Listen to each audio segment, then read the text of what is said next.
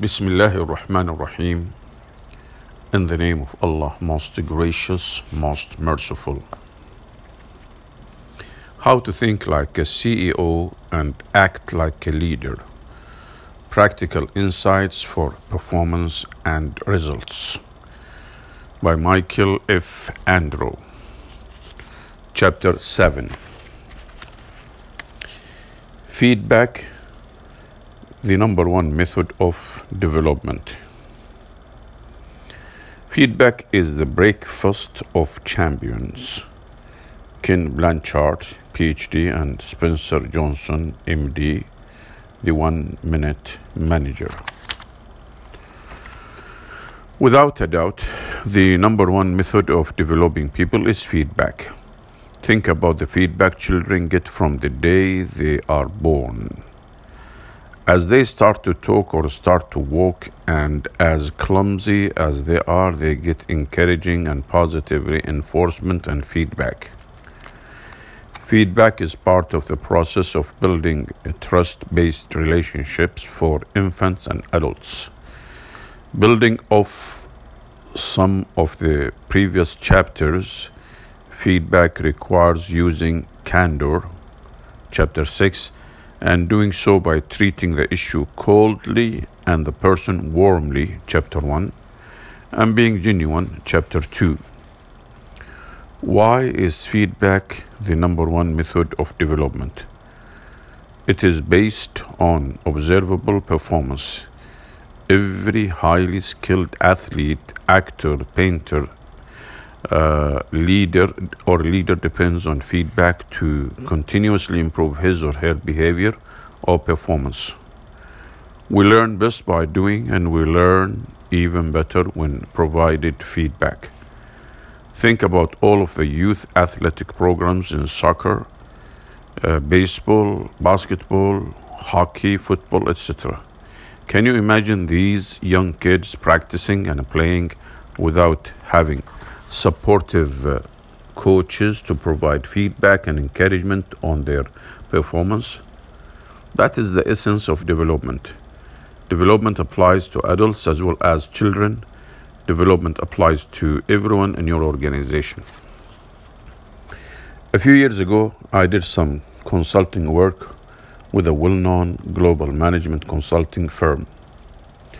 What continues to make them the elite firm they are and again what continues to make them the elite firm they are is the continuous day to day feedback they give to each other at every level consultant, engagement manager, partner, director. For example, after every meeting, they give feedback to the person who ran the meeting. It seems they give feedback on everything. The result is that the consultants always know where they stand, what they are doing well and should continue doing, and what they need to do to improve, i.e., what they should stop doing and or start doing. They do so with candor as well. How to give feedback. Providing feedback requires candor. Other important uh, requirements in providing feedback include one, focus on the behavior, issue, or performance, not the person. Criticize the per- performance, not the performer. Two, speak for yourself. It is your observation. Do not speak for others. Use I language. For example, I noticed, I observed, I think, etc. 3. Do it immediately or soon after the behavior or uh, performance has been observed. 4. Be specific as to the observed behavior or performance. 5. Be clear and insightful as to the effect or impact the behavior had on you, others, or the situation. 6. Offer suggestions as to what he or she can do differently. 7. Remember to treat the issue, observe behavior, coldly and the person warmly.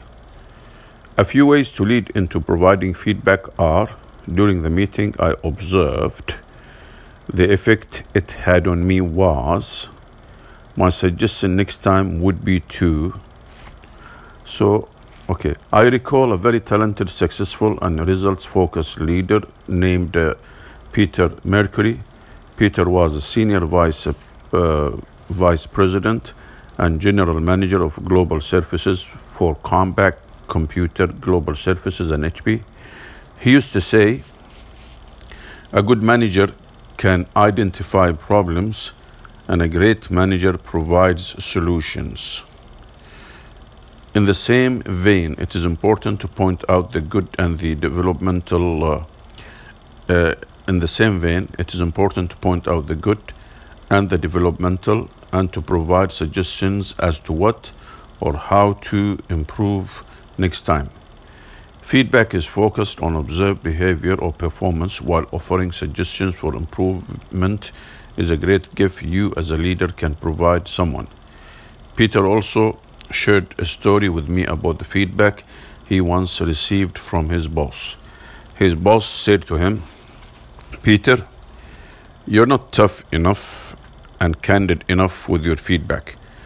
Everyone I talk to says how nice you are. I don't look at this as a positive uh, because uh, it is not in balance. You're great with the positive feedback, but you don't provide the tough feedback on performance as clearly as you need to. That feedback occurred many years ago, and he still remembers it vividly.